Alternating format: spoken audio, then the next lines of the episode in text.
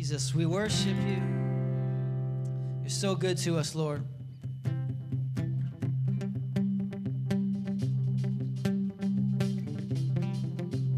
I was buried beneath my shame. Who could carry?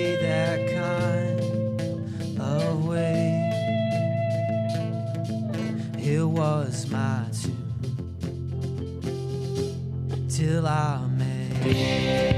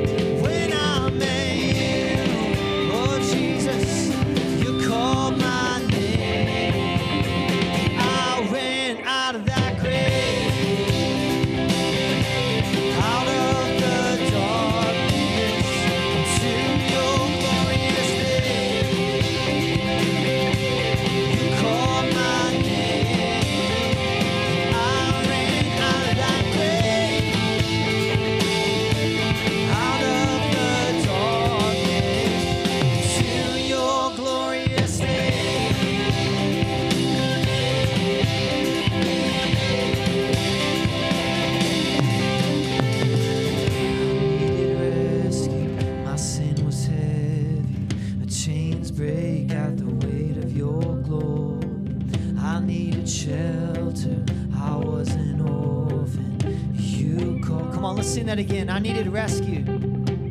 I needed rescue. My sin was heavy, but chains, chains break.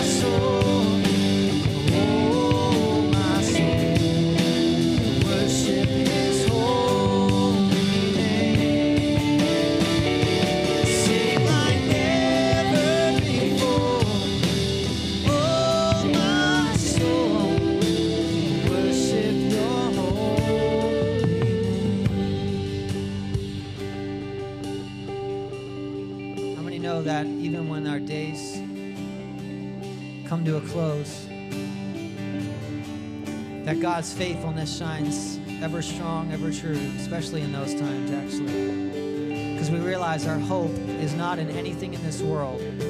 I said our hope is not found in anything in this world. Amen? Come on, sing this.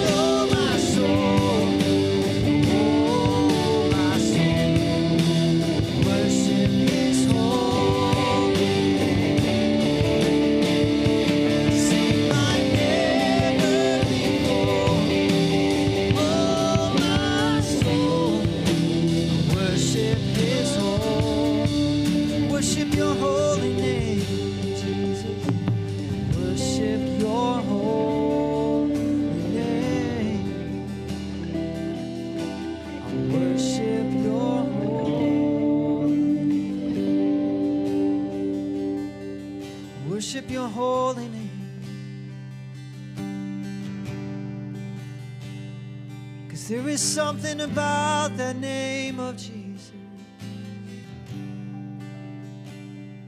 There's something about the name of Jesus.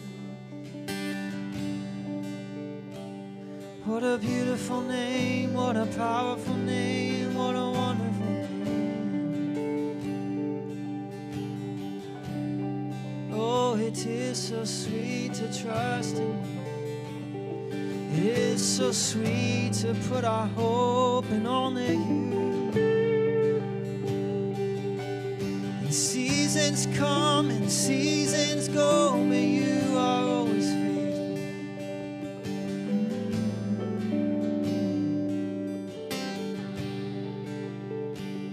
I just feel like you need to think about this faithfulness. Think about his faithfulness the psalm says it's like the waves of the ocean, that it goes on and on and on. You are faithful. You are faithful. Sing a new song to him. You are faithful and always good. Sing that you are faithful. You are faithful. You are faithful. Yes, you are. You are faithful good. Sing a new song unto the Lord. You are faithful. You are faithful. You are faithful and always good. You are faithful. You are faithful. You are faithful and always good. Yes, you are.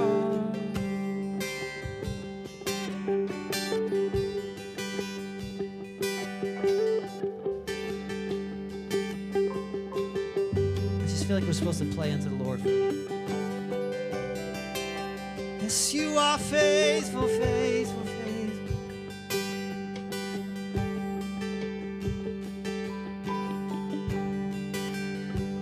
David said in Psalms, Let the harp and lyre give up all praises. Let the trees of the field wave their branches.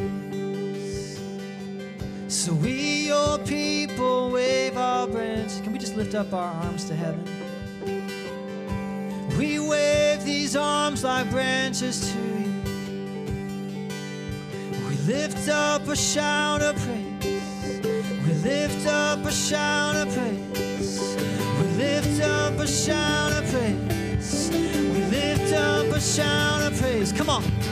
We lift up a shout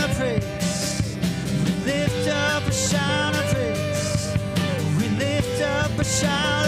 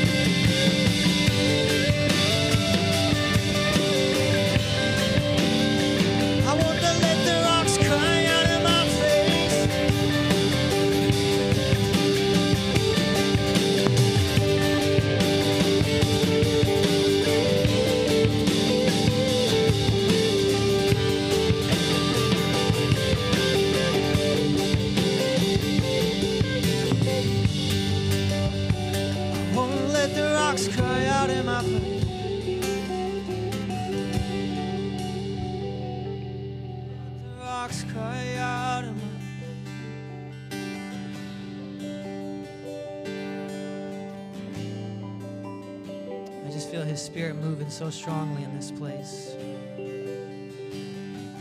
Something happens when we worship you. Something happens when we come to you. In spirit and in truth. We want to say, God, whether we're here in the building or tuning in online, we're not here for a show, God, we're here for you. I'm not here to be entertained, Lord, I'm here to worship to pour out my praise upon your feet. Just like that woman who, bust through the doors and worship you. We lay it all down, holding nothing back, cause you're worthy. You give a light, you are love, you bring light to the darkness, restore every heart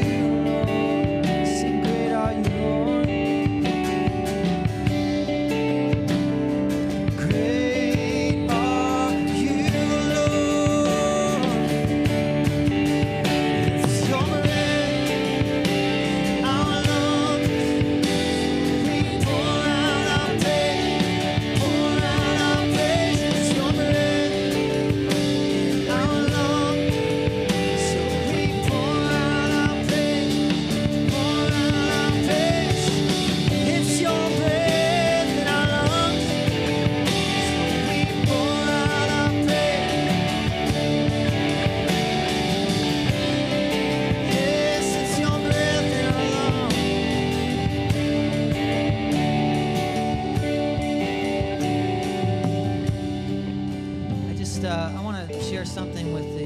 Is that Emily? Can't tell who it is. For some reason the lights are really bright. With the red sweater. Is that Emily or who is that?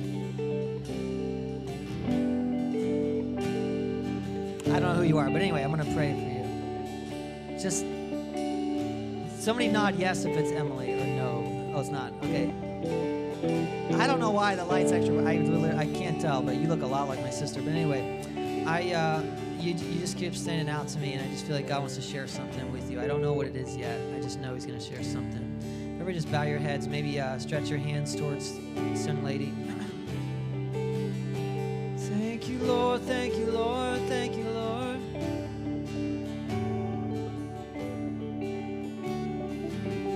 Yeah. Young lady, he rejoices over you with singing.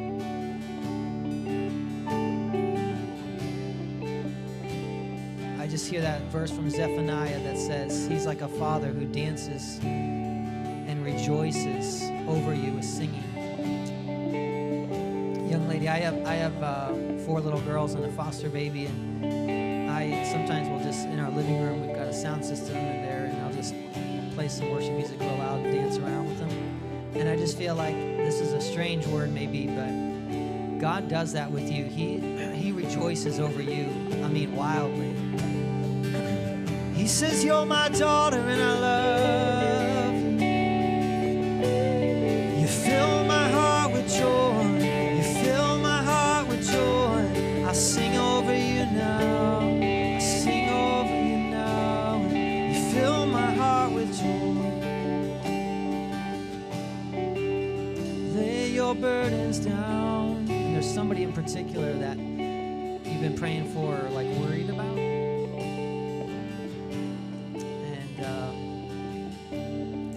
God just, I guess He wants to say He's praying with you. He prays with you. I just see Him uh, kneeling beside you as you pray. I mean, the Son Himself prays with you.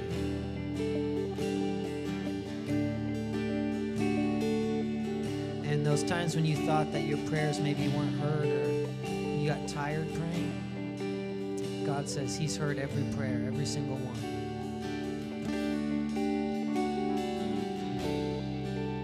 Thank you, Lord. Thank you, Lord. Thank you, Lord. Cause you know just what we need, just what we need.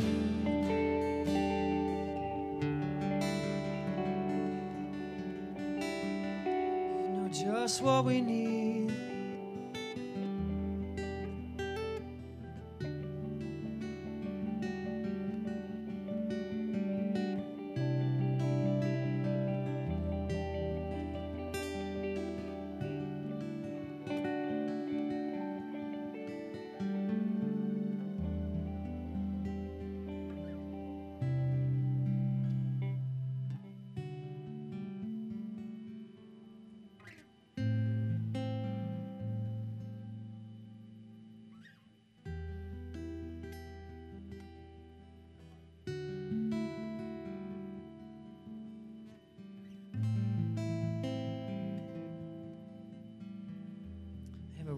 Song just enter my mind. I think the Holy Spirit wants us to sing this.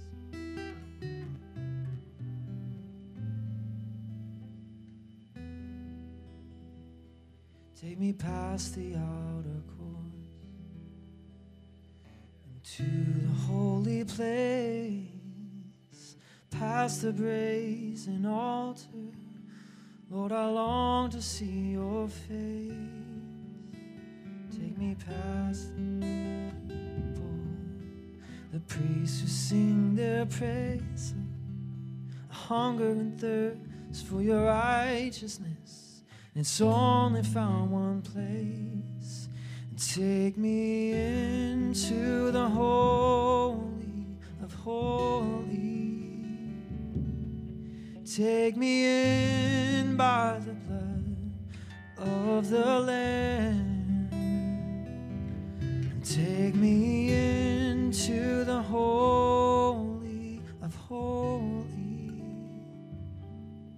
Take the coal, cleanse my lips.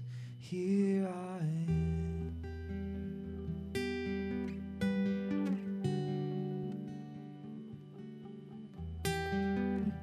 I know we kind of don't do this often, but would you just close your eyes? I just, I just want you to picture the holy place.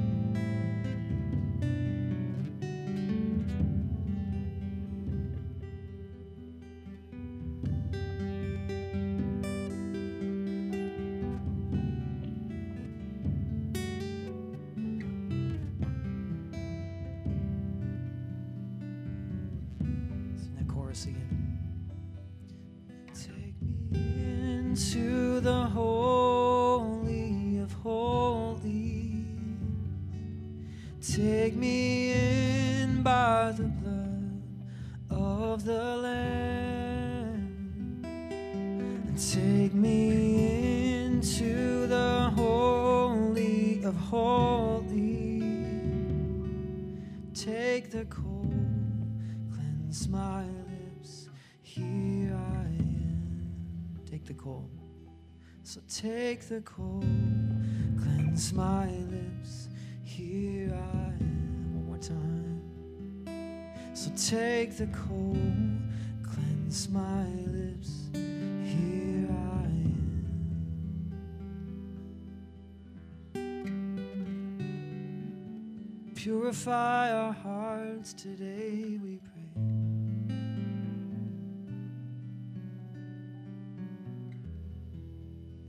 Love you, Lord. God, we are truly here to meet with you. Thank you for reminding us this morning of what it means to meet with you, to be purified in your holiness. You are such a good God, such a gracious God. And everybody who would agree with that, give a big amen. Amen. Amen. Amen. You may be seated. Turn around and give three or four people a wave, a corona hug, okay? Give them a big wave.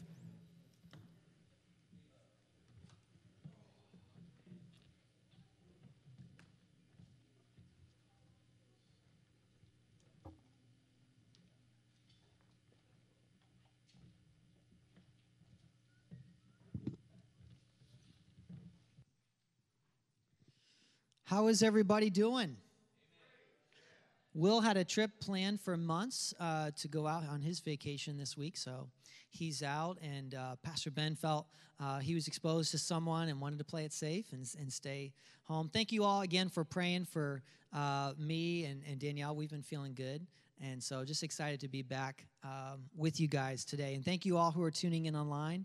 Uh, welcome to Rock of Grace. Let me tell you what we're all about. We are leading people to follow Jesus together. And uh, we're going to talk about that word together a lot today. Uh, what God put on my heart. Oh, now I know who you are. Now that the lights are up, uh, what what's your name again? Kira. Everybody say hi, Kira. How you doing? Glad you're here.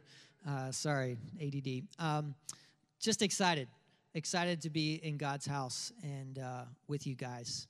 Um, if you're a guest today, if you can make sure you fill out that welcome card um, in the foyer.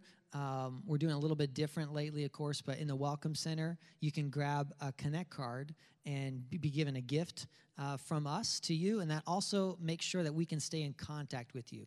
So if you haven't received a text or an email in the last month, if you could update us with that information, you can also do that on our website, rockofgrace.org. Can everybody say rockofgrace.org? All right, so that's got a spot for you um, to do that, and uh, just thankful. Do you guys have a good Thanksgiving? Don't we have like so, so much to be thankful for? Oh my goodness. It was so cute going around and listening to my daughters. In fact, they beat me to it. We just served the meal, and Selah goes, Let me guess, Dad, we're all going to list what we're thankful for. And she said as if she was annoyed, you know. I'm like, Yes, we are. Yes, and I'm thankful for this moment. Aren't you, Selah? So, no, but um, we have uh, a guest with us today. I'm actually going to preach only half of the message.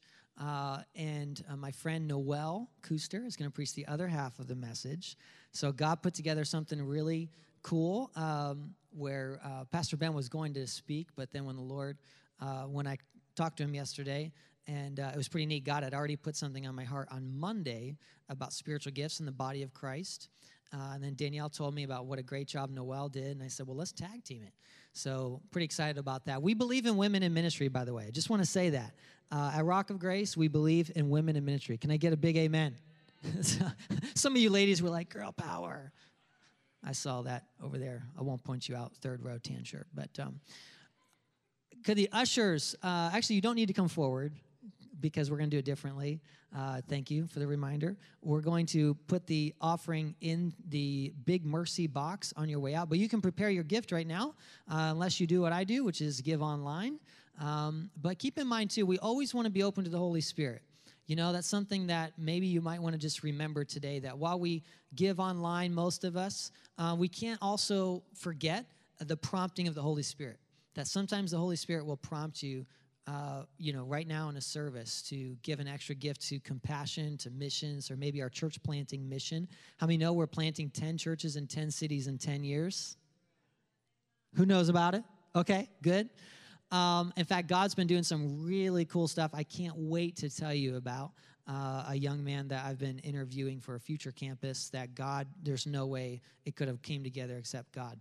But uh, well, let's pray over this offering and we're just excited to give today. Lord, we thank you for this opportunity to give our tithes and our offerings. Lord, it truly is. It's not just a saying to us, Lord. It is an expression of our worship to you.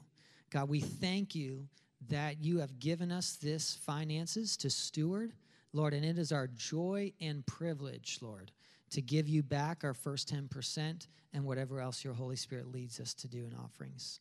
We thank you for who you are. In Jesus' name. Amen. Amen. Hey, I want to invite up Noelle Kuster. Bring her, give her a big hand as she comes.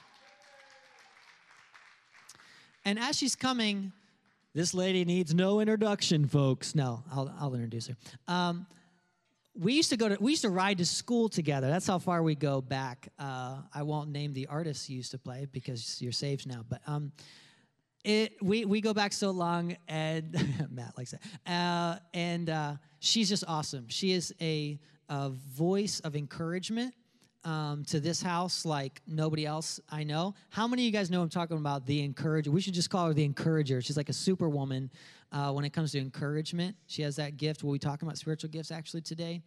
But um, kind of relative too. So my uh, sister married her brother, and so we've got to know each other so well over the years. And I'm telling you, we have such a gift in this house with Nate and Noel Kuster. So one more time, put your hands together for them.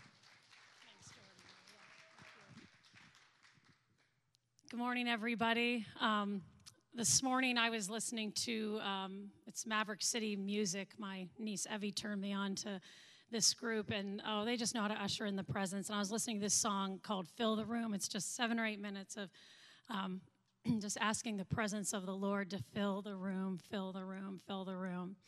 And so, um, as I was worshiping this morning to that song, I really just was super thankful for our worship team. And I just saw them just ushering in the presence of God to this house. And I just, there's such purity flowing from this place, from each one of them. So each one of them just has such a pure heart. So I just want to say thank you to our worship team. We know that you are spending time with the Lord because you're ushering such a sweet presence. And Jesus is the chief cornerstone of this house, but each one of us is a stone and plays a part in building that house. And you guys, you were this worship team is just shining. Um, stones. You're just like so beautiful and strong and such a part of ushering God's presence. And so I just want to do that. I just want to ask. I know Jordan's already prayed, but I just want to pray. And I just um, ask, uh, Lord, I ask your Holy Spirit to fill this room. We thank you for your presence. It's your presence that changes and, and moves, God. And you are just in this house. And we just thank you so much for your presence. I pray that you just fill this room, Lord. We, we come in one way and we leave another. And we just pray that you change us today. In Jesus' name, amen. So, I've never preached before. Um, I spoke 10 or 15 minutes at a women's event about a month ago. So this is new for me. So thank you for allowing me to be here today. I love to talk about Jesus, I love to talk about the Word. And what's funny about this is um, when the SIP team asked me to speak on spiritual gifts um, a few weeks ago, I put together a little message. And as I was done, I just sort of had it in my own wording. I really felt the Lord tell me to rewrite my notes so that I could understand them again because that I would be sharing this again. So I thought it would be to like 10 or 15 people and I thought it would be down the road so I tucked it away. So when Jordan called me, I literally before he was even done asking me, I just said yes because I knew that God was already preparing me for this moment because otherwise I would have said no. I need six months at least to prepare to speak because uh, that's not something I really saw myself doing. So um, it is because of the Lord that I'm here today. I already broke the ice the first time I was up here a month ago. I was done. I was all excited. I introduced Michelle Moran and I went down the stage and I just fell right off the stage. So the worst has already happened. So hopefully I don't fall off the stage again today. But yes, that did happen. Um, I love this topic. We're talking about spiritual gifts in the body of Christ. Um, I love this topic because I love to see the body of Christ working beautifully, fulfilling the great commission of making disciples. I love to see everybody doing their thing to serve Jesus. It just makes me so happy. And God loves unity. Um, so I love talking about this. And what I realized when I started putting this together, um, it took a different turn. I just really felt like the Lord calling me to the beginning, to go back to the beginning. I want to go back to that place of creation when He thought about you, when He dreamed about you, when He breathed His breath of life into you personally. The foundation of everything that we know is first built on the foundation of knowing who we are in Christ. Because you can have a lot of gifts and you can be even using them within the church. But you first have to know that you are a son and daughter of the Most High God and that you belong to Him before you're a husband or a wife or a son or a daughter or a pastor um, or a dentist or a builder, whatever. It's first you're a child, a son and daughter of the Most High God. And I just feel like the Lord is just stirring that in us. He is calling the sons and daughters to arise and take our place, seated with Him in heavenly places. He's saying, Don't focus on what you see going on around you because He's doing something else. We have to go above what we see going on around us and come into the heavenly realms and say, Lord, I know you're doing a good thing. Church looks a little different now. But I'm telling you, God is doing something awesome. He's not sitting up there sleeping. Um, God never slumbers or sleeps. Um, he's doing a mighty work, and He's going to do a mighty work in your life. He's going to do a mighty work in the church. He's preparing us. And that's why it's so important for us to be spending time in the Word, whether you're in church today, watching online, be in the Word of God on your own, seeking His presence, living Psalm 91 Who He who dwells in the secret place of the Most High. Anyways, that was a side note. Um, I just want to go back to the place when God was thinking about you when He gave you all the gifts that He gave you when He created you. He is passionately in love with you. He adores you. He longs for you. And our identity must be rooted in this fact that you are first loved by God. The gifts that you have, the grace gifts, as we call them, that God has given you to you has given to you to use for his glory, but what you do for him with your gifts first stems from the fact that you are a son and daughter of God. You are His, you belong to Him. And knowing this is enough to weather the storms of life, the storms and the difficulties that even come from being within a body of Christ or being within a family. It will weather the fear of man. It will help you weather comparison, fear of not having what it takes fear of offending or fear of being offended. You have to start from the very place that God created you. You have to know that He created you for His purpose. That's the foundation. And the enemy, he wants to steal this confidence and this truth from us. You know, the enemy's voice, his language is lies. The Word of God tells us that the enemy actually has his own language. Just like we speak English, Every time the enemy opens his mouth, it's a lie. So if you feel something coming against your identity, who you are, that isn't lining up with the word of God, then it's the voice of the enemy and it's a lie. And the way that you combat that is going to the word of God and saying, Lord, what does your word say about who I am and you? What does your word say about me? And that's why we have to have regular, fresh revelation by being in the Word of God ourselves. Come in contact with the fresh Word of God. And so I want to do that now. I only have two points today, so you can be happy about that. I'm not going to be up here that long. Two points. The first one is what we know is that we are created by God, which is all the things that I just said. And Genesis 1:27 says, "So God created man in his own image. In the image of God, he created him. Male and female, he created them." Verse 31 God saw all of this and he said, It is very good. God created you because of his desire for a relationship with you. He wanted you. So, although your, your gifts are important and they're awesome, he wanted you. He wanted a relationship with you. And God is no respecter of persons. He loves us also. If you're willing to say, Jesus, I love you, you're my Savior, say yes to God, then you feel his blessing. You feel his love. And by the way, this is just, this verse is a really good place to start for anything, including your children. When you go to have like the talk with your kids or just talk to your kids about their identity in Christ, especially with what the world is trying to come against our children, their identity, you start right here. That God created you in His image. He had you in mind before you were even born. He thinks you're awesome. He created you male or female. He saw that it was good. And we'll just leave it at that. It's just a great place to start. Jeremiah 1 5 says, I knew you before I formed you in your mother's womb. Before you were born, I set you apart. And Jeremiah was called to be a prophet. So as God's telling him, Hey, I set you apart, I got this great calling for you, he says, Well, yeah, I can't do that. I don't know how to speak. I'm like a child. And then God says, Don't say that. Don't be afraid. I'm with you.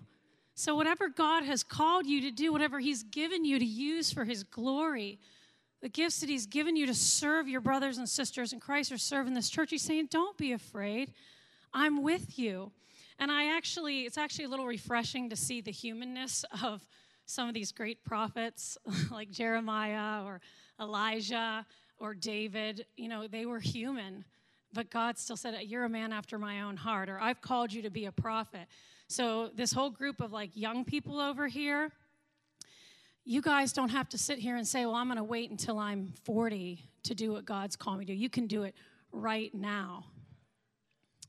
So, Psalm 139, this is my favorite. This is my mantra. Uh, most of you in here probably know it, and if you don't, read it and read it a lot. Um, I actually have it from the Passion Translation. I just like the verbiage of this. It says, You are the one who put me together inside my mother's body. I praise you because I am because of the wonderful way that you have created me. Everything you do is marvelous. Of this I have no doubt. Nothing about me is hidden from you. I was secretly woven together out of human sight, but with your own eyes you saw my body being formed even before I was born, you had written in your book everything about me. And uh, that sort of rocks my world. And actually, the whole book could probably be written about that last part. Um, even before I was born, you had written in a book everything about me. This verse, it, it just sort of wrecks me because it makes me feel so loved, so secure, and it eradicates fear knowing that your days are written in a book. We don't have to fear. God knows everything, He sees everything. He has those eyes of fire, and there's nowhere you can't go that He doesn't see you. His eyes are always on us. The New Living Translation says, You saw me before I was born. Every day of my life was recorded. Every moment was laid out before a single day had passed. Do you believe that God is in the details of your life?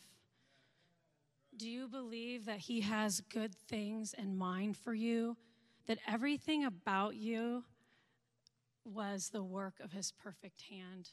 And every breath that you have breathed, that you will breathe and that you are breathing now is because he has chosen to give it to you. Again, this eradicates fear in our life. As Jordan sang today, it's your breath in my lungs, so I pour out my praise every day that we have as a gift. And even today, wherever you are, we have the opportunity to use our breath to praise the Lord. But He is involved in the intricate details of your life. Matthew 10 29 says that even the hairs on your head are numbered. Kind of makes you want to go like this and just take out a hair and know that God knows. Hey, just testing Him out here. Um, I just picture God delighting in you as He chose your eye color and your hair, the sound of your laugh, or as my husband says, my cackle, um, the shape or the smell of your funny feet, um, the quirks of your personality. All of it play into who God has created you to be and how He wants you to serve Him. Um, so we've established that we as individuals are created by God uniquely by His hand for relationship with a Heavenly Father who loves you. The second part, oh, actually, I got to read Isaiah 64 8. It says, You are our Father, we are the clay, and you are the potter. We are formed by your hand. And in 1 Peter 2 8 actually says that we're God's possession we sort of like belong to him and he loves us and he's always going to come after us. So, the second part, point two, is that you are part of God's forever family. And this is the part that I said that I took, took God took me down a little bit of a different rabbit trail um, that I wasn't expecting that has sort of changed me. Not sort of, it's really changed me. Um, you are part of God's forever family because when you accept Jesus as your Savior, you become part of His forever kingdom. You are adopted as His son or daughter. Ephesians 1 6 says that we are adopted as His sons through Jesus Christ. You are royalty, and everyone else in the family of God who believes in Jesus is your brother or sister in Christ. And, you know, I've heard this a thousand times. I've, I've I've grown up in the church, so I hear, hey, brother, hey, sister, all the time. And I really took it for granted. And I realized that I kind of missed something because I have a really good family, earthly family. Hi, sis. who loves me, and we have a great relationship. And so I sort of overlooked this. I talked about it a lot, but I really didn't get it. So bear with me a second. I was overlooking the power of the blood relation that I have with you as brothers and sisters in Christ. Let me explain how God rocked my mind with this because we become part of God's forever, uh, forever family through the blood of Christ. So if you have Jesus in your heart, this is your eternal family. Welcome. Get used to him. You're going to be with him a long time. The bond is eternal. Earthly family, although given by God, is only bound by natural blood, and unless they too enter the family of God through the blood of Jesus, He already paid the price. You only have to believe. It really is a simple message. Um, then that's only temporary. But the bonds with your brothers and sisters in Christ are eternal, they run much deeper. What I mean is that your earthly family, or what I mean is that the, the family of Christ is bought with the blood of Jesus, which unites us for eternity.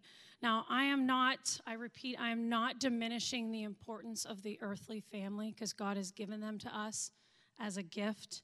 He's highlighting in these scriptures, which I'm going to read, he's highlighting the spiritual family because he knew that we would be operating together to be a light into the world. So he wants us to do family well. Galatians 3 26 and 28 and 4 4 through 6 says this You are all sons of God through faith in Jesus Christ. You are all one in Jesus Christ.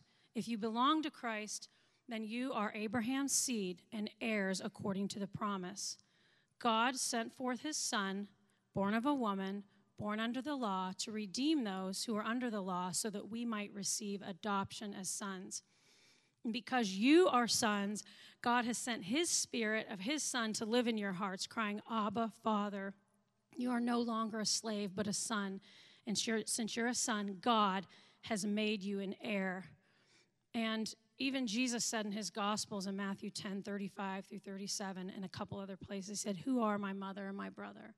Whoever does the will of my Father in heaven is my mother and brother. So we're united by the blood of Jesus forever. We're a family.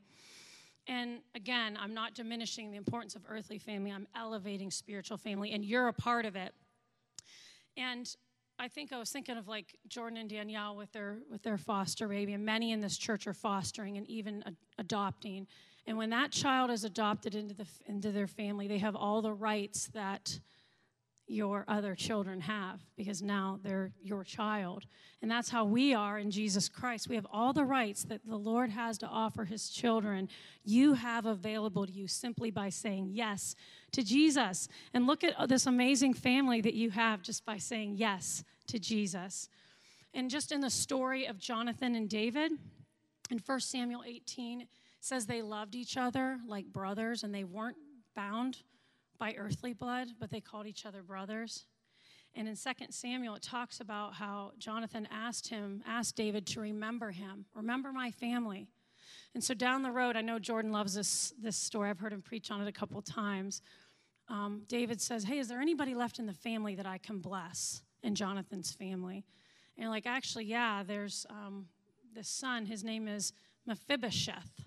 And Mephibosheth, if you know the story, I think was he dropped as a baby and crippled. And he brings this, what would have been considered probably somebody who was sitting way down at the end. David brings him right to his table and says, I'm going to take care of you, I'm going to bless you, and I'm going to restore, and I'm going to give you the lands. And so that was, that's what we do for our spiritual family.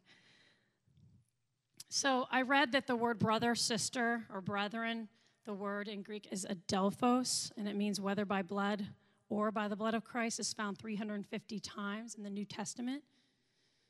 This should mean, mean something to us. Um, the only permanent union that we have are those bound by Christ's blood in the spiritual family of God. So I just want to end with this that in John 13 35, it says, Your love for one another will prove to the world that you are my disciples. This is a teaching for another day, but I don't want to move past this place. I want to think about the depths of this truth. If you are my forever family, then what does this mean? And how we live and serve together. What does this mean? And how I live and serve together with you. Probably means that there needs to be a lot of grace, a lot of forgiveness. Um, I know I've had to say, I'm sorry, will you forgive me a lot to my brothers and sisters in Christ. Um, it means that there's going to be a lot of commitment, and it means that you're yoked together, okay? We're going to do this thing. we are family. And so I just wanted to, um, before Jordan comes up, I just wanted to, to recap, reminding you that you are first created by God, that He loves you. And I'm just setting a foundation for what He's going to be teaching. And then, number two, that with who you are in Christ, you come to this body and you serve together with each other, part of this beautiful body, because God loves unity. He loves unity within the church, and He can do a lot with unity. And um, so those two things, and then Jordan's coming up, and he's going to be talking about the, the individual gifts um, as being part of the body. 1 Peter 4 10, 11 says, God has given each one of you a gift from his great variety of spiritual gifts, so use them to serve each other well. Give her a big hand. Wasn't that awesome? What you have to realize is so cool is that uh, when I got that call yesterday, and I was like, I told Danielle, I had just prepared something that I thought was for the future, and my text started at Romans 12:3, and she sent me her message, and it ended at Romans 12:3. I kid you not. I kid you not. Is that crazy? So I think God has a message for us today. Um, Romans 12:3 uh, through 9. For by the grace given to me, I say to everyone among you, must not to think of himself more highly than he ought, but to think with sober judgment, each according to the measure of faith God has assigned. So God has given you the faith to believe in what she just said. Let me say that again. God has already given you a measure of faith to say yes to the truth of what Noel just taught. That yes, you are a child of God. Um, you are uh, made in his image, and you have been given gifts. For as in one body we have many members, and the members do not all have the same function. So we, though many, are one body in Christ, and individually members of one another.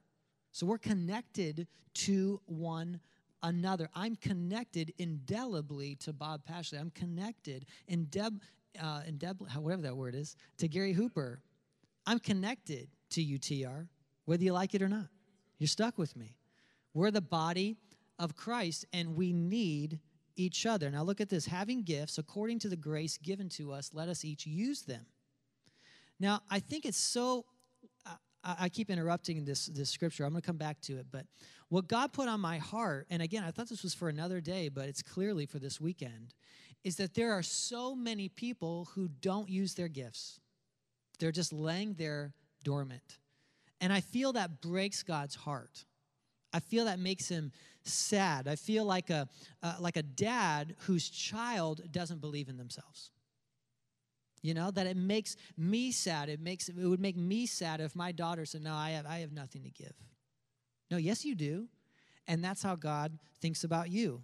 So if it's prophecy, uh, in proportion to our faith and prophesy. If service, then in our serving, the one who teaches in his teaching, the one who encourages in his encouragement, the one who contributes in his generosity, the one who leads, leads with zeal, the one who does uh, acts of mercy with cheerfulness. Let love be genuine. Abhor what is evil. Hold fast to what is good. Love one another with brotherly affection.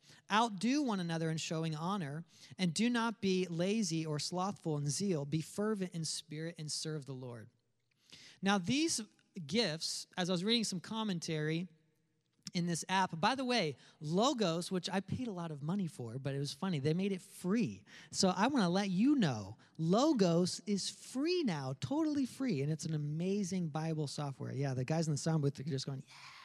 That was funny. That was the most silent cheer ever because there was no noise, but they both went. I felt like it was like a miming game. But um, I need you guys to check out Logos. So if you got your pen or you got, I see some of you are writing it down. Will you write that down? Logos. Everybody say Logos. Listen, you have to understand. I literally out of I, it's it was expensive, y'all. It's really good quality, like amazing study tools on the Bible, and it's free. How many love that price of free? Okay, so I don't know how they did that, but it's it's free. So please check that out. And as I was studying, it showed me that these are often called motivational gifts because they uh, describe what it is that motivates you. They're uniquely motivated in particular ways. So I believe every Christian, hear me, every Christian has one or more of these gifts. Now, guys, if we use simple math, 15% of you in this room have the gift of prophecy.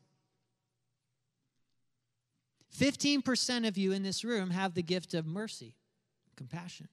15% uh, uh, of the body of Christ and Rock of Grace have that gift of generosity. 15% have the gift of teaching. Are you tracking with me?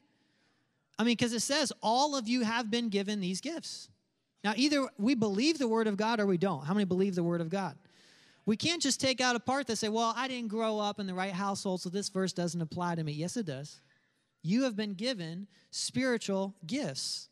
Uh, and to, I believe, uh, multiple spiritual gifts. Now, um, there's other passages in Ephesians that talk about different gifts. This is a place in Romans 12 where we just see seven and so there's obviously parameters and let's say let's say um, genres underneath of these. Like for example, leadership, of course, would have different forms of leadership. For example, me and Kathy, we would you would say, okay, we both have this gift of leadership, but her gift of uh, leadership is very different than mine in that she's very linear and administrative. Where my gift of leadership is more visionary, inspire you, get the people together, but it's the same gift of uh, leadership. So does that help you? These are just kind of a big macro, not so much micro. But I wanted to give you these prophecy. In fact, can we read them out loud? Can we read these together? Prophecy, ministry or serving, teaching, encouragement, generosity, leadership or administration, and mercy. So let's just give a brief description. Uh, these are some of my thoughts on what these are and uh, if you're taking notes, prophecy, it reveals the actions or the motives of a person through a word of knowledge, through a word of warning, uh, a word of wisdom about their future. Um, I often like to say it like this when I teach on prophecy. It usually does one of three things confirm, confront, or comfort. All right, so let me give you an example of somebody, TR. Can you just wave at him, TR? Okay, so TR like definitely has this gift. Okay, so he's prophesied to me uh, through text uh, probably three, four, five times. My wife, the same thing, and it's always exactly what I needed to hear. It's the exact thing I was praying about. It's something very unique. It comforts me, it encourages me. All these gifts are meant to build up and encourage the body of Christ, to strengthen the body of Christ. All right, isn't that cool? Uh, so you have serving, meeting practical needs, right? So maybe you're like, look, I don't want to be up front, but what's behind the scenes that needs done, right? So you just want to help out. Uh, teaching, searches out and teaches scriptural truths so that others listening can learn about God's words and, and God's ways, pattern your lives after it. Encouragement. This is somebody who always lifts up and encourages others. It give this person gives people courage, especially through a difficult time. All right? Generosity, meeting material needs through the giving of finances. By the way, I want, again, at the end of this message, I want you to be really just confident, humbly confident in who you are. You know, there's a very big difference between arrogance and confidence. Very big. Arrogance is what you think you can do on your own. Confidence is who you know you are in Christ. Confidence is what you know God can do in you, right? So for me, I know prophecy and the generosity thing. Like I, I have to stop myself from giving like instruments or, or stuff away. I love give, I love giving gifts. Did you guys ever read Five Love Languages? That you know the gift thing. That's like to- totally yeah. Everybody has these different gifts. Um, so that one resonates with me. Leadership, right, or administration organizes and leads others, a natural bent to maybe take charge or lead.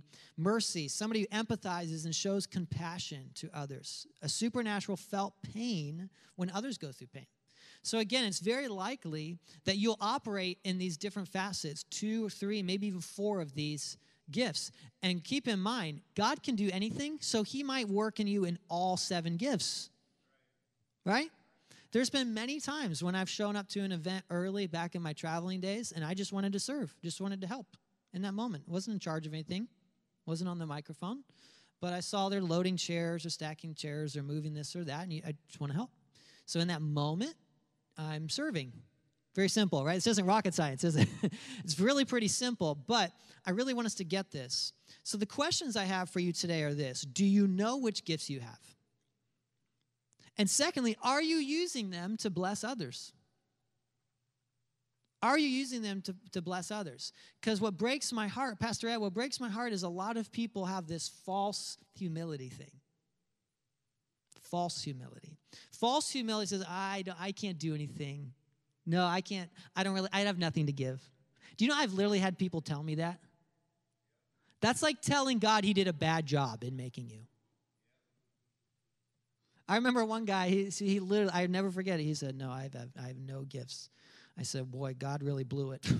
God, God messed up with you. You know, and he realized my sarcasm. I'm like, God did not mess up. He gave you gifts. He gave you gifts. Turn around and look at somebody right in the eyes and say, He gave you gifts. Now, why? It's to build up the church, it's to encourage one another. So, I'm going to ask you questions. I want this to be very practical, okay? I'm going to ask you questions, and I want the ushers to help me out and pass out these. Um, I just made this really simple chart. This is not this is not rocket science. This is a very simple chart uh, that I just typed up, so you can start to say, yes, that's what I'm drawn towards. Yes, that comes easy to me. Or yes, that's what motivates me, right? That's what gets me excited. And so um, I don't want because with with the with uh, just the year 2020, we didn't pass out every chair. So I want you to raise your hand if you still need them. All right, Elijah, can you help pass these out? Thank you so much. So raise your hand if you still need them. Yeah, about half of you are covered. So keep your hand up if you don't have one. Now I'm going to ask you questions. And I want you to be able to say yes or no to these, all right? Do you naturally take charge? Do you naturally, um, you know, like putting people into teams and giving them a task and leading them, right? Well, then you have the gift of leadership. So now my question is how are you using that gift? How are, could you lead a life group? Could you lead a Bible study? Could you help lead men's ministry? Right? Could you help lead uh, something in the church or outside the church? I'm a big believer in parachurch ministries, all right, like Harriet Tubman Movement, right? United Worship. These are all parachurch ministries. You can lead something. Guys, I remember being a kid. I remember being like 10 years old and putting big big guys on the team that say you you you you're on a team. You you you you're on a team. We're going to play you guys after you guys lose. All right go. And i remember i'm not kidding i remember thinking why are they listening to me? I'm like four foot tall. And so i i remember that as a kid. And i remember my dad telling me that like hey son you have the gift of leadership. Like you're bossy. You're a jerk. No i'm kidding. Um, every one of these gifts keep in mind is going to have a temptation. That's a that's a uh, study for another day. Uh, but every one of these gifts you have to learn to laugh at yourself and you have to learn to, to, to seriously take it with a grain of salt and uh, know what to be uh, watch out for. All right. Do you naturally tend to help others? Right? Do you naturally want to help out and get something done with your hands? Right? Maybe you have that gift of serving Maybe you say, I just love to bake for people. I love to be in the kitchen and I love to bring them a meal. Maybe you have that gift of serving, right? Ephesians would call it the gift of hospitality. You love to serve other people. How about this one? Do you naturally tend to make money? It doesn't come, it's not hard for you. It's, it comes easy and then you love to give it away right? Now obviously we can all be generous so nobody misunderstand me. You can be generous with you have $10 in the bank. Generosity has nothing to do with the amount. But still there's this gift that the bible calls generosity or giving that makes it very clear to understand that hey there are a number of people in the body of christ who have been given that gift. Like you love to uh, not only create wealth but to give it away so now my question for you then is how are you using that in the body of Christ? Right? Have you become um, one of our partners yet in our 10 cities mission? Have you said, yes, I'm going to commit to give $100 a month, or I'm going to commit to give $10 a month, right? I'm going to commit to, to give uh, whatever it is. Like for me and Danielle, God put on our heart 5% of our income towards church planning. And so we're, we're doing that for our 10 cities mission. So what is it for you? Right? Maybe it's $10, maybe it's $5. Maybe the Lord has just really blessed you financially. Maybe it's $1,000 a month. Seriously, I have no idea. Because your faithfulness is totally different than mine. What God's asked you to do and given you to do is totally different than me because it's all unique. Did everybody get it? Okay. Do you often feel empathy when someone's grieving? Do you like genuinely get sad in your heart? Then you have the gift of mercy. Now it's time for you to ask how am I going to use this gift in the body of Christ? I know about uh, probably 10 people in this church who love to write a card uh, of mercy and compassion to people who are hurting. They will bring flowers, card, a meal to people. And I'm sure there's a hundred. I'm sure there's you know, in a church this size, there's a lot. But I'm just, I, right off the top of my mind, I could list 10 people that I know. They, they keep Hallmark in business, okay? You know what I'm saying? Like they're writing cards. Like every time I talk to them, they're like, oh, I just sent her a card. I just sent her a card. I'm like, do you have a card factory in the basement? Just spits them out, you know? But um, that's your gift of mercy. How about this one? Do you often see someone in a moment and you know things that you should not know otherwise? That's the gift of prophecy. If you have this prophetic uh, bent towards you where you have a word of knowledge about somebody that maybe you pass in a restaurant or maybe you pass on the street and you suddenly know things either about their future or about their past that's the gift of prophecy now i want to encourage you that paul says uh, in 1 Corinthians 12. I was just studying it a lot this last month um, because I did this Facebook thing where I was just talking with friends about prophecy. And um, it's interesting how he says, seek the gift of prophecy because with prophecy, unlike tongues and some of the other gifts, everyone in the room is encouraged because everyone can clearly understand and knows, you know, in many cases they know what that person is going through. But here's what's interesting with prophecy the person prophesying almost always does not know the meaning.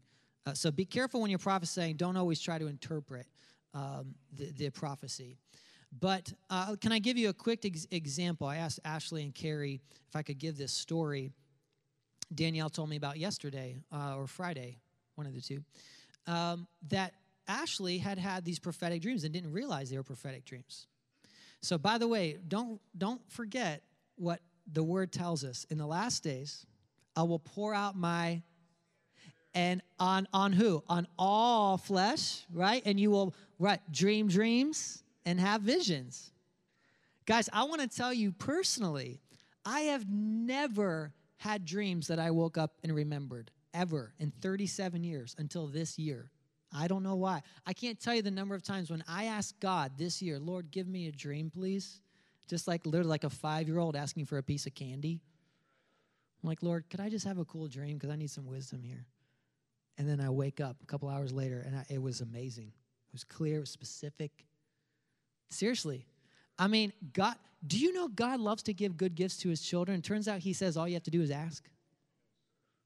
How many times did Jesus tell us that? Why don't we do it? You know? And so, uh, anyway, God had had told Ashley after she had these dreams of resuscitating baby Madison, Car- Carrie's baby. As, as you know, she's had two heart surgeries. And she had these dreams that she had wandered into some uh, pool of water and was drowning. Uh, but then Ashley had resuscitated her. But she did it without any fear, no worry. And she she felt like, eh, correct me if I'm wrong, like Lord, is this on is this on purpose? Is this something you're giving me? If this is supposed to mean something, should I tell Carrie? So she tells Carrie, not even thinking, right? Were you even th- not even thinking? Had no, was not thinking about the the uh, surgeries at all. And Carrie says, "Oh, she's had two heart surgeries, and I'm a little apprehensive about the third one, and that she might have to have a third surgery." And and Ashley's like, "Well, here's the thing. When I was resuscitating her, I had no fear, and she came right back." And Carrie's like, "Oh my gosh, Madison's gonna be fine." You guys get what I'm saying? Because see, God always knows. I can't tell you the number of times I've prophesied to someone, and I had no clue the meaning of what I was saying. I just knew these things, these specific things, and then they say, "Oh, that's what I've been praying for." Oh, I know exactly what that means. So maybe it's prophecy for you. Now, here's what's really neat. Romans 12, 9 through 15 gives us instruction on what how to use each gift. I never saw this before. I never saw, Pastor Ed, I never saw this instruction till I was reading it real slow. By the way, sometimes um, I want to encourage you, just read the Bible real slow. I like to read real fast. It's, it's just part of my personality. I'll read real fast. And then the Holy Spirit will say, hey, read again. Read it real slow. And as, as I read it real slow, check this out. Look at this. Verse 9 let love be genuine. Hate what is evil, hold fast to what is good. So that's clearly for someone who has that gift of prophecy. They hate things that are evil, they cling to what is good. So the admonition from Scripture is this let love be without hypocrisy. In other words, when you discern, when you discern something, something is wrong with somebody, doesn't mean you write them off, you still genuinely love them. Isn't that interesting? Let love be genuine. So even when you have that gift of prophecy and you know something's going on with somebody, you can still, you, God's word says, hey, genuinely love them, even though you discern something's wrong. Does that make sense? Verse 10 has the instruction for those who serve love one another with brotherly affection, outdo one another in, in serving and showing honor. Now, that is a perfect description of somebody who has the gift of serving. They just want to show honor. I just want to show honor, right? People who have the gift of serving want to show honor. They want to put other people first. Verse 11 corresponds with the next gift teaching. Do not be lazy in zeal, be fervent in spirit and serve the Lord. God's telling you, if you have the gift of teaching, to teach it with passion, to study with passion, with zeal. Verse 12 offers instruction for those who have the gift of encouragement. Rejoice in hope, be patient in tribulation, be constant in prayer.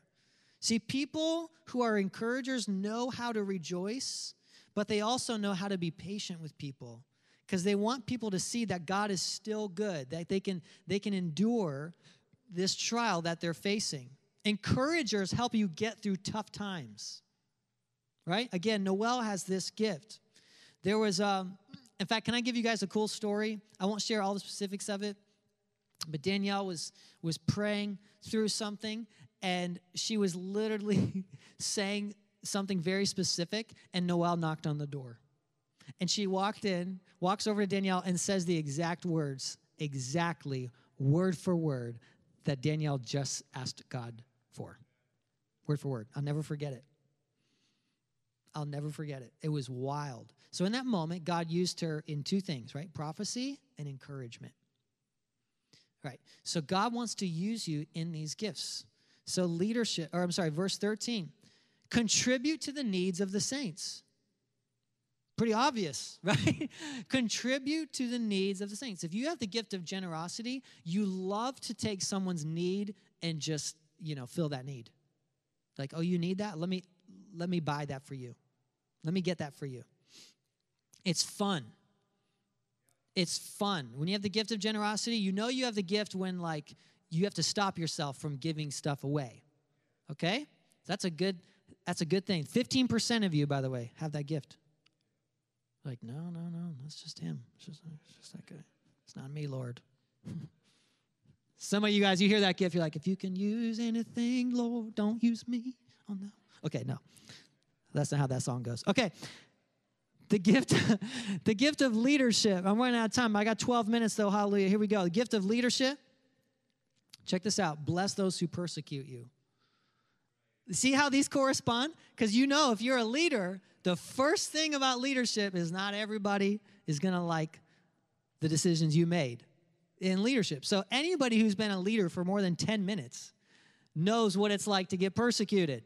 So, that's why the Bible would, in, in God's wisdom, have each of these instructions, each of these lines, give an admonition, an encouragement, a specific kind of warning or instruction that corresponds to each gift. So if you have the gift of leadership, it's telling you, hey, when people speak against you or curse you, don't curse them back. Right? But instead, bless them. Finally, verse 15 rejoice with those who rejoice, weep with those who weep. Sounds like the gift of mercy, doesn't it? This, of course, describes this somebody who has the gift of mercy. You don't have to tell them to weep with those who weep, but you do need to remind them to rejoice with those who rejoice when you have the gift of mercy. Right? So God's word is so rich, and I love how it ends. It says, serve the Lord. See, we serve the Lord by serving one another. Look at Ephesians 6 5 through 8. It says, Bondservants, obey your earthly masters without fear and trembling with a sincere heart as you would Christ. Not by way of eye service as people pleasers, but as bondservants of Christ. Look at this doing the will of God from the heart. Everybody say from the heart. Don't forget, guys, God always cares most about your heart. That's why there's been a, there's been just a couple times over the years when I was a worship leader here for uh, about 15 years or 14 years. Just a couple times when I could tell someone needed a, a break, right? So it's like I'm committed to be on this worship team. It's like I don't even want to be here, you know. So when when you're saying I'm going to serve on the nursery, but then you're behind the thing and you're like, you got your snotty kids, bring them back, you know. It's like, well, maybe you need a break for a little bit, right? So God wants you to serve, but keep in mind, cares most about your heart. Can everybody put your hand on your heart? So if you need a break from serving for a minute, that's okay. But uh, God wants us to serve, and He wants us to serve from the heart. Look at this rendering service with a good will as to the Lord. So when you're serving and you're stepping up to serve in youth ministry, when you're going to a women's night and you're making the coffee, when you're serving in the nursery, by the way, we need help in the nursery. Did I mention we need help in the nursery? Can I get an amen? All the moms said amen. Right. When you're serving, you realize you're doing that unto the Lord because every one of those little babies is a destiny, is a life, is a promise. So all of these gifts are meant to express God's love. All of these gifts are meant to express God's love. So now I want you to go to that um, graph, if you will, that paper. We're going to put on just some some uh, light worship music, and we're just going to take the next eight to ten minutes, and um, I want you to ask yourself um, which one of these gifts. In fact, can somebody bring up one to me because I left my sheet. Thank you, Mick. By the way, Mick has the gift of serving. And I'm not saying that because he's getting up. He's always the first person to get up to fill a need. And uh, we love you, Mick. Give it up for Mick.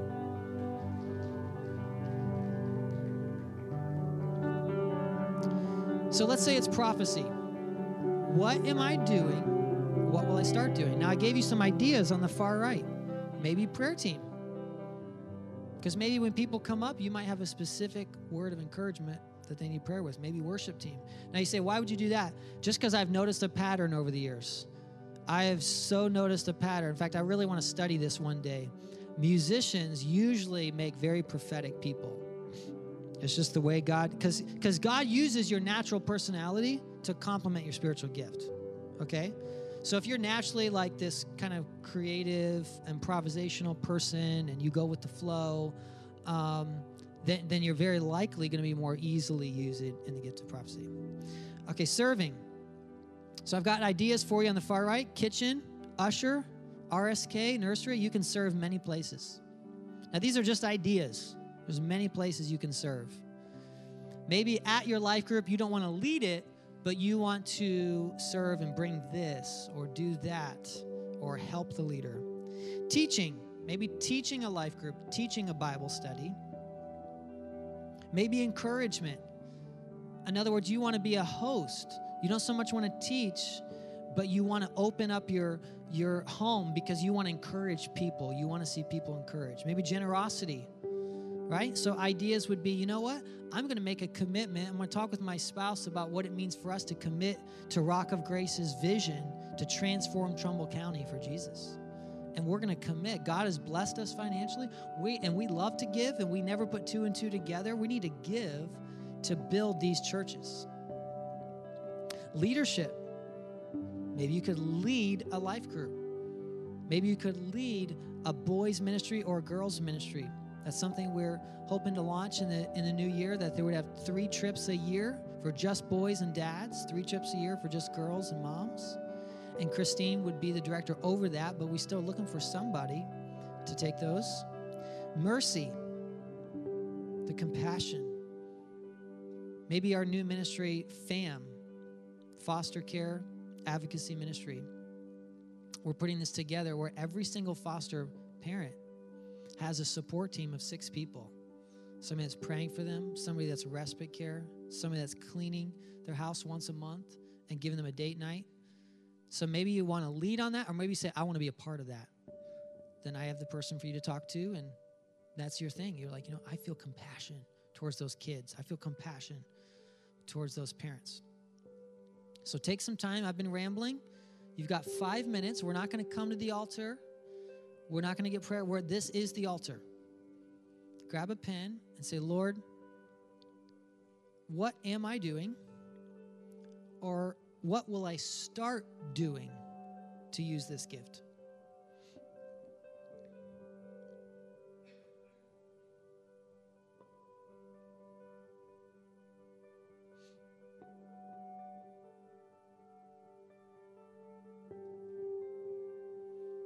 And the longer you're in the body of Christ, the more you'll realize, oh man, maybe I maybe I serve in three of these. Maybe there's three of these that really resonate with me. That's fine. That's not prideful, by the way. How can you take credit for a gift? That's why God used the word gift. you did nothing to earn it, but you are responsible to be a good steward to use it. Okay?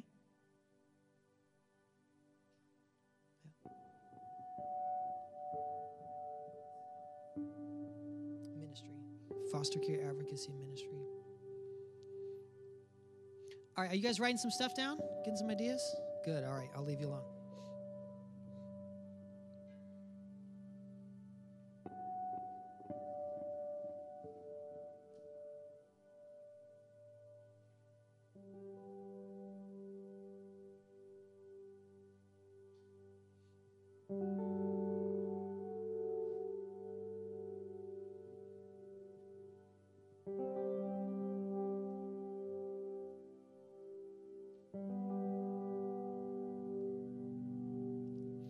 Who's got at least one thing written down? You raise your hand. About half the class. I'm gonna wait for the rest of the class. I'm gonna wait for you, Matt. I'm gonna wait for you. Which box would you say, you know what, if I had to pick, if I had to pick, you know, that one resonates with me. I love to tell people they're doing a good job. I love to encourage people. Or I love to instruct. I love to study. Or man, why do I always know things about people and then they happen? That's prophecy. You like to lead people towards a common goal together, it's leadership. And maybe you're just very empathetic. You feel what people are feeling.